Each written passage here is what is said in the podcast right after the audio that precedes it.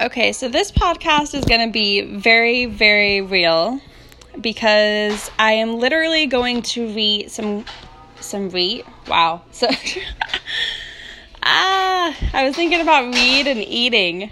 Okay, so, anyways, I am literally going to read some of the content that I just created. And of course, my adorable baby is going to start screaming in the background, but like I said, real. So here we go. Life. At the beginning of this pandemic, I was a wreck. I got so anxious because I had my sweet boy and now this scary disease. I was already a germaphobe, but I was also already a believer in Christ, Jesus. I may have moments I don't trust anyone due to past events, but I do trust those that have been in my life forever like my family, because I know at the very least, when my mind gets dark, that they did better, that they did everything they needed to do to make me better. Fast forward to today. Yeah, I'm still scared of life at times, obviously, but I am better. I am growing and learning and being my best mom and wife and daughter and friend.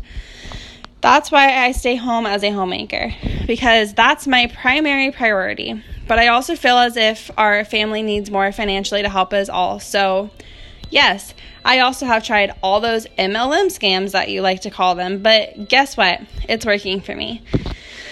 But I will keep doing it. Why is it working? It's better energy, it's plant based products, it's better focus, better sleep, less anxiety.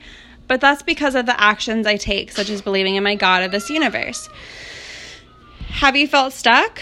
What you, but you're also willing to do whatever it takes because that's where I'm at. I will do literally anything I need to to protect those I love.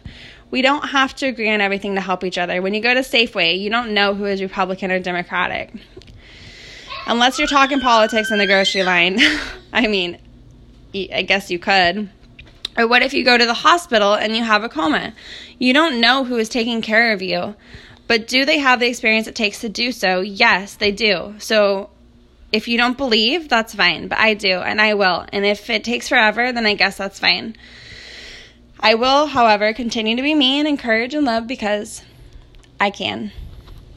So, I just wanted to get that. I just wanted to get that out there because it's real to me.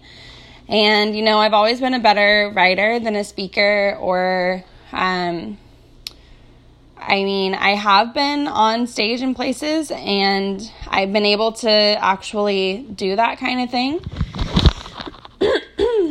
and so, you know, that's why I'm learning to get better and I am striving for this to work because I absolutely know that it can because it's basically you being a public speaker and you selling products like they do at Safeway and you sharing your stories and your real life experiences.